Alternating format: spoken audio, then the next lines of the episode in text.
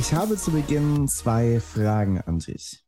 Die erste, worauf schaust du, wenn du Handwerker beauftragst, wenn du bestimmte Fachärzte auswählst, wenn du dich für einen bestimmten Steuerberater entscheidest? Worauf schaust du da?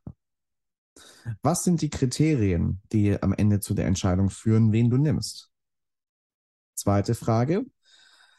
Was denkst du, worauf schauen die Menschen, die dafür verantwortlich sind, ob du Aufträge bekommst, besondere Aufgaben, Förderungen, Gehaltserhöhungen?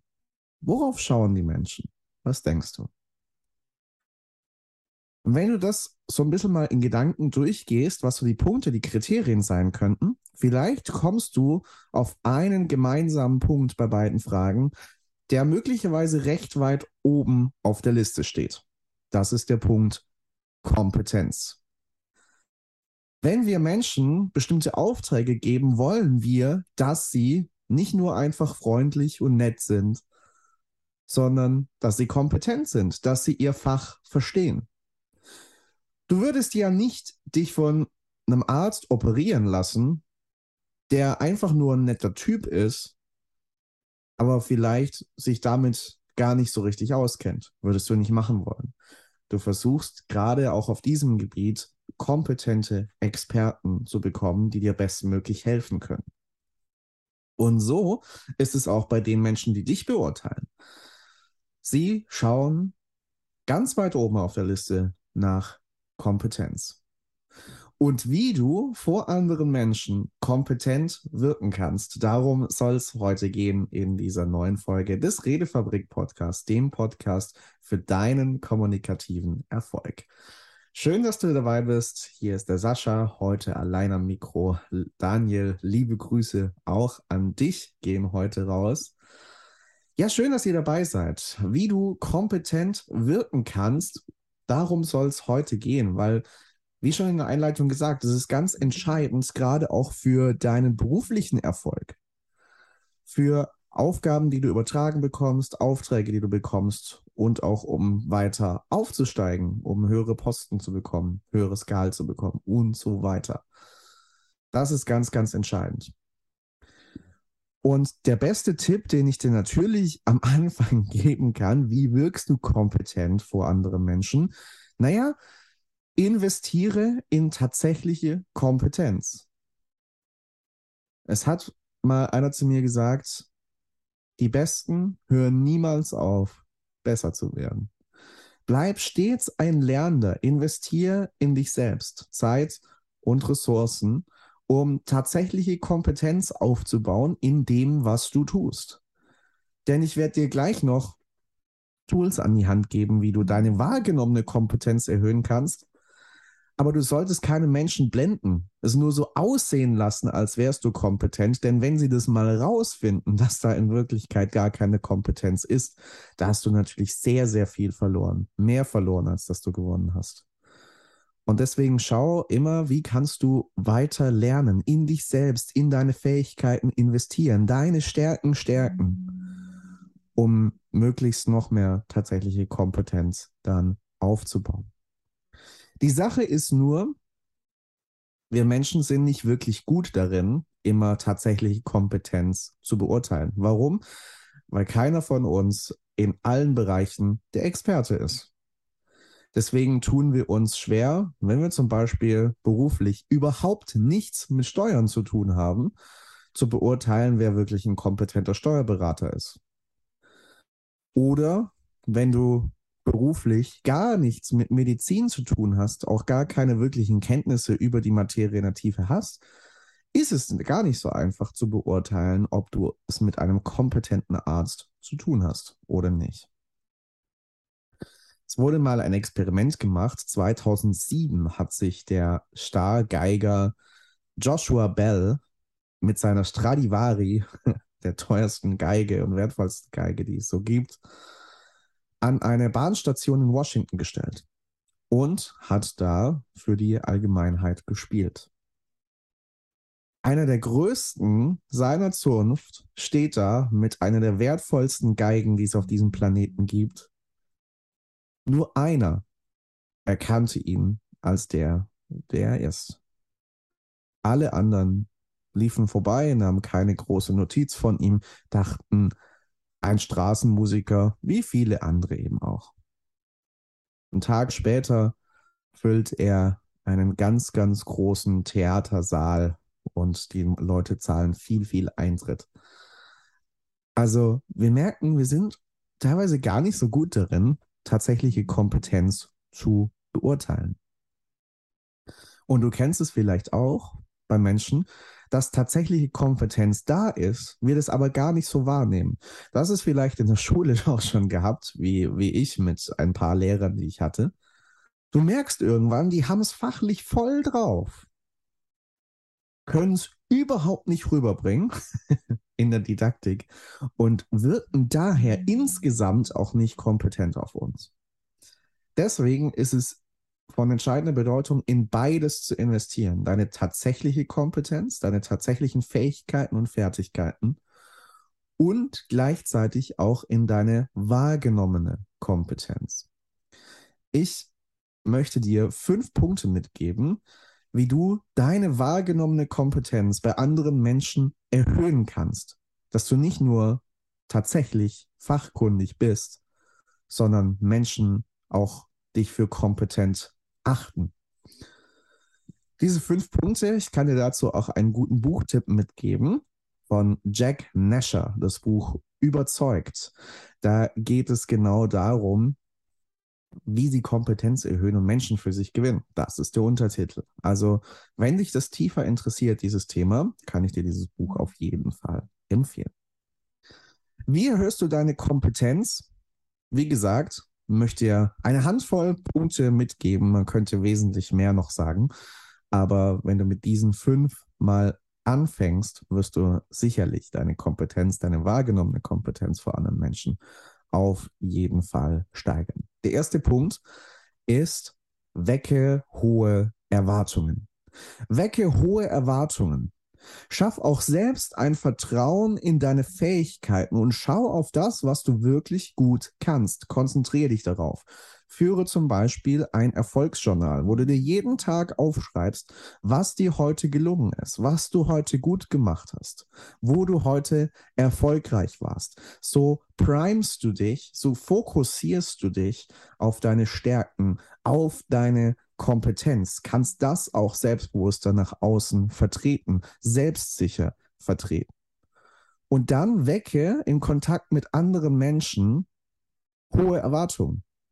Wir denken manchmal, gerade in solchen Settings, wenn es um mögliche Aufträge geht, okay, ich setze die Erwartungen, die Messlatte mal nicht so hoch. Ich bin bescheiden eher in dem, was ich an Erwartungen formuliere. Und dann übertreffe ich diese eher niedrigen Erwartungen weit. Das Problem ist, das funktioniert so nicht wirklich. Wenn du niedrige Erwartungen wächst und vielleicht auch nicht, nicht so wahnsinnig optimistisch prognostizierst, was das Ergebnis deiner Arbeit sein wird, dann wird das dazu führen, wenn es erfolgreich ist, dass man es nicht mit deiner Kompetenz in Verbindung bringt ist vielleicht zufällig entstanden oder aufgrund der Mitarbeiter, die um dich rum waren oder aufgrund von, von Rahmenbedingungen, die das begünstigt haben. Aber es wird nicht so wirklich mit dir in Verbindung gebracht. Dagegen, wenn du hohe Erwartungen wächst, dann wirkt das auch schon vertrauenssteigernd zu dir und zu deiner Kompetenz. Und wenn du diese Erwartungen dann noch übertriffst, dann ist es natürlich wunderbar. Für dich selber wirkt es auch sehr positiv, wenn du hohe Erwartungen wächst. Das wird sein wie eine selbsterfüllende Prophezeiung. Wenn du sagst, diese Ergebnisse können sie erwarten und ich glaube, das wird richtig gut, was wir hier machen, das wird ein voller Erfolg und sie können mir vertrauen. Ich beherrsche mein Gebiet. Wenn du hohe Erwartungen wächst, selbsterfüllende Prophezeiung, dann wird dich das auch selber vorantreiben und pushen dich wirklich reinzuknien in das Projekt und für gute Ergebnisse zu sorgen. Wahrgenommene Kompetenz kann zu, kann zu tatsächlicher Kompetenz führen. Deswegen wecke hohe Erwartungen bei den Menschen um dich herum. Zweiter Punkt. Vermeide negative Assoziationen und nutze positive. Früher war es so in der Antike, dass Botschafter, die eine schlechte Botschaft überbracht haben, umgebracht wurden. Machen wir heute natürlich nicht mehr so. Aber damals war schon dieser psychologische Effekt am Wirken, dass wir von Botschaften auch auf den Überbringer der Botschaft schließen. Das heißt, wenn die Botschaft negativ ist, dann framen wir automatisch auch den Überbringer der Botschaft negativ obwohl der vielleicht gar nichts damit zu tun hat oder nur wenig damit zu tun hat. Wie kannst du das für dich nutzen, um Kompetenz aufzubauen? Nun, vermeide es, dass negative Dinge mit dir assoziiert werden. Also schau, was in deinem Umfeld ist, wenn du beruflich präsentierst oder auftrittst, welche Personen um dich herum sind, welche Botschaften, aber auch welche Gegenstände, wie die Raumatmosphäre ist und so weiter und so fort und nutze viel mehr positive Assoziationen in den Köpfen der Leute. Also wenn es Positives zu berichten gibt, dann kannst du das gerne ausführlich darstellen. Kannst dich gut sichtbar für die Menschen zeigen. Nutze das Licht aber auch immer, das ist mir ganz wichtig, um andere, die mit an diesem Erfolg gewirkt haben, um andere in diesem Licht auch groß zu machen. Und wenn es darum geht, negative Assoziationen zu vermeiden, das, was schlecht gelaufen ist, von dir selber auch ein Stück weit zu lösen. Wenn es dein Fehler ist und wenn er gravierend ist, dann steh bitte auch dazu. Denn das schafft auch ganz viel Respekt vor anderen Menschen, wenn wir ehrlich auch zu Fehlern stehen können. Schau aber immer, wenn du Negativbotschaften überbringst, dass du positiv endest. In dem Sinn, dass du Zuversicht ausstrahlst, das beheben zu können, diesen Trend, der vielleicht negativ ist, wieder drehen zu können. Da wieder ganz viel positive, zuversichtliche, hoffnungsvolle Energie auszustrahlen und nicht bei diesen Negativbotschaften stehen zu bleiben. Schau, dass das Positive überwiegt und dass das mit dir verbunden wird. Das ist der zweite Punkt, um Kompetenz in der Wahrnehmung der Menschen zu erhöhen. Dritter Punkt ist, wir sind hier bei der Redefabrik, Kommunikation, Sprache. Was gut ist für wahrgenommene Kompetenz, sind eine ganze Reihe Punkte. Klare Artikulation, keine Füllwörter, also ä, m und so weiter. Du kannst dir das Beispiel aus der Politik nehmen. Und da geht es mir jetzt nicht um die Inhalte der Leute, sondern allein die Art und Weise, wie sie kommunizieren, wirkt ein Christian Lindner, der rhetorisch sehr versiert ist, wahrscheinlich deutlich kompetenter auf uns als zum Beispiel ein Edmund Stoiber vor einigen Jahren, der versucht hat, Bundeskanzler zu werden. Als bayerischer Ministerpräsident war er ja tätig. Und deswegen klare Artikulation, flüssige Sprache, nicht zu hektisch reden, aber auch nicht zu langsam, sondern flüssig, zielstrebig, auf den Punkt. Und verwende keine Verstärker. So nach dem Motto, das ist wirklich gut, richtig, richtig gut. Oder so Absicherungen wie, ist es nicht so? Oder? Sondern sprich auf den Punkt im Modus des selbstsicheren Auftretens, dass du weißt, dass das, was du isst, gut ist und es nicht noch extra mit Sprache verstärken musst. Klare Artikulation bedeutet auch, schau, dass du eher von Dialekt Abstand nimmst, außer wenn es vielleicht schon ein Markenzeichen geworden ist und es zu deinem authentischen Selbstausdruck gehört. Aber von den Studien her ist es eher so, dass die deutsche Hochsprache kompetenter wirkt als jetzt ein Dialekt, den du zum Beispiel sprichst. Also das sind verschiedene Punkte, wo du sprachlich drauf achten kannst. Auch ein umfangreicher Wortschatz wird mit Intelligenz assoziiert, Intelligenz eben dann mit Kompetenz. Und keine Monotonie in der Sprache, also nicht so auf einer Tonlage durchsprechen und kaum hörbare Unterschiede machen, sondern variiere in der Lautstärke, in der Tonalität. Auch das wird deine Kompetenz erhöhen. Dann gehen wir von der sprachlichen Ebene auf die nonverbale Ebene. Das ist der vierte Punkt, um Kompetenz zu erhöhen. Schau, dass du eine aufrechte Haltung, eine selbstsichere Haltung einnimmst, dass du dich nicht unnötig klein machst. Größe ist assoziiert mit Kompetenz. Das heißt, wenn du eher klein gewachsen bist, dann schau wirklich aufrechte Positionen.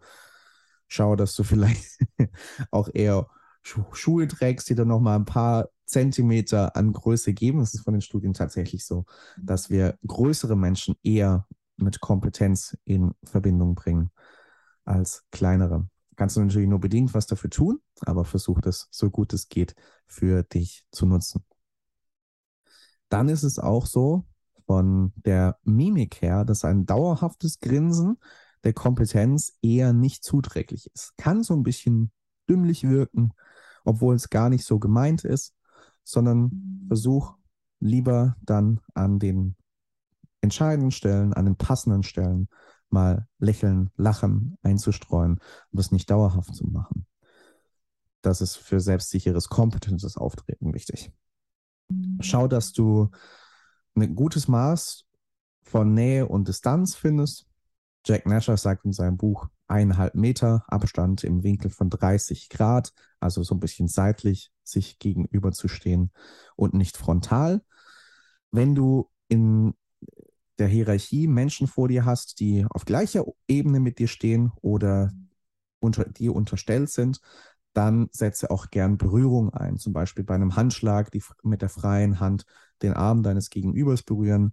Das kommt meistens auch der Kompetenz sehr zuträglich beim anderen an. Das also ein paar körpersprachliche Signale, die du in Sachen Kompetenz für dich nutzen kannst. Und dann zu guter Letzt der fünfte Punkt, Beliebtheit und Attraktivität. Attraktivität, ja, Menschen die wir als schön empfinden, assoziieren wir unterbewusst auch mit Kompetenz. Das heißt jetzt nicht bei diesem Punkt, dass du jetzt losgehen sollst und dir, dich mal im Gebiet der Schönheitschirurgie umschauen sollst, was so möglich ist. Nein, du kannst auch schon bei dem, was du ohne diese Maßnahmen tun kannst, kannst eine ganze Reihe erreichen wenn du auf deine Kleidung achtest, auf ein gepflegtes Äußeres achtest, etwas für deine Gesundheit tust, Sport machst, gute Ernährung und so weiter. Alles, was dem äußeren Erscheinungsbild in positiver Weise zuträglich ist, das nutze gerne für dich. Und bei Beliebtheit, wer beliebt ist, den schätzen wir auch eher als kompetent ein. Zeig ehrliches Interesse an deinem Gegenüber. Schau, wo seine Stärken liegen, lobe das, gib ihm Komplimente. Nicht zugeschwollen, sondern ehrlich und gut dosiert. Stell Gemeinsamkeiten heraus. Wir lieben Menschen, die uns ähnlich sind. Und das macht uns auch beliebt, wenn andere Menschen sehen, okay, wir teilen hier bestimmte Positionen, bestimmte Werte, vielleicht auch bestimmte Hobbys. Kannst auch gerne persönlich von dir erzählen, Freizeitgestaltung und so weiter. Alles, was persönliche Bindung schafft, Rapport schafft, wie wir es nennen, das bringen wir gerne mit rein. Beliebtheit und Attraktivität. Das war der fünfte und letzte Punkt, den ich dir mitgeben möchte heute zum Thema, wie du kompetent wirkst. Um es zusammenzufassen, Kompetenz ist entscheidend, ob du Aufträge, Aufgaben, Förderung, Gehaltserhöhung bekommst. Darauf schauen wir. Das ist ganz, ganz wichtig. Auch wenn ich diesen äh, Verstärker ganz, ganz wichtig eigentlich nicht brauche bei dem, was ich euch erzählt habe. Trotzdem hat es eine hohe Bedeutung und deshalb investiere in tatsächliche Kompetenz und erhöhe deine wahrgenommene Kompetenz durch die fünf Punkte, die wir genannt haben. Und da vermeide negative Assoziationen, nutze positive, wecke hohe Erwartungen berücksichtige das, was wir zu Sprache und Körpersprache gesagt haben und investiere in deine Beliebtheit und Attraktivität bei den Menschen, mit denen du zu tun hast, auf die du kompetent wirken möchtest. Der Difference Maker schlechthin, das, was wirklich den Unterschied macht in der Wirkung, das ist Charisma. Und wir bei der Redefabrik, wir sind die größte deutsche Online-Plattform zum Thema Kommunikation und Charisma. Und wenn du lernen möchtest, wie du charismatischer werden kannst, wie du deinen charismatischen Ausdruck in die Welt bringen kannst, dann geh doch gerne auf www.charismatisch-werden.de, kannst dich gerne auf eine Charisma-Analyse bewerben und wir erzählen dir gerne auch was über unser Charisma Mentoring, das wir dir dafür anbieten. Für mich, da ich eigene Erfahrungen damit machen durfte, die beste Adresse, wenn es um diese Thematik geht. Und das kann ich dir nur wärmstens ans Herz legen. Und natürlich freuen wir uns auch von dir zu hören, im Blick auf den Podcast, wie dir diese Folge gefallen hat und auch die vergangenen, was du dir wünschen würdest, welche Gäste du vielleicht interessant finden würdest. Meld dich gerne, du findest die Wege dazu, E-Mail, WhatsApp in den Show Notes. Und ich bedanke mich bei dir fürs Zuhören heute. Ich freue mich, wenn du auch nächste Mal wieder dabei bist bei der nächsten Folge unseres Redefabrik Podcasts, dem Podcast für deinen kommunikativen Erfolg.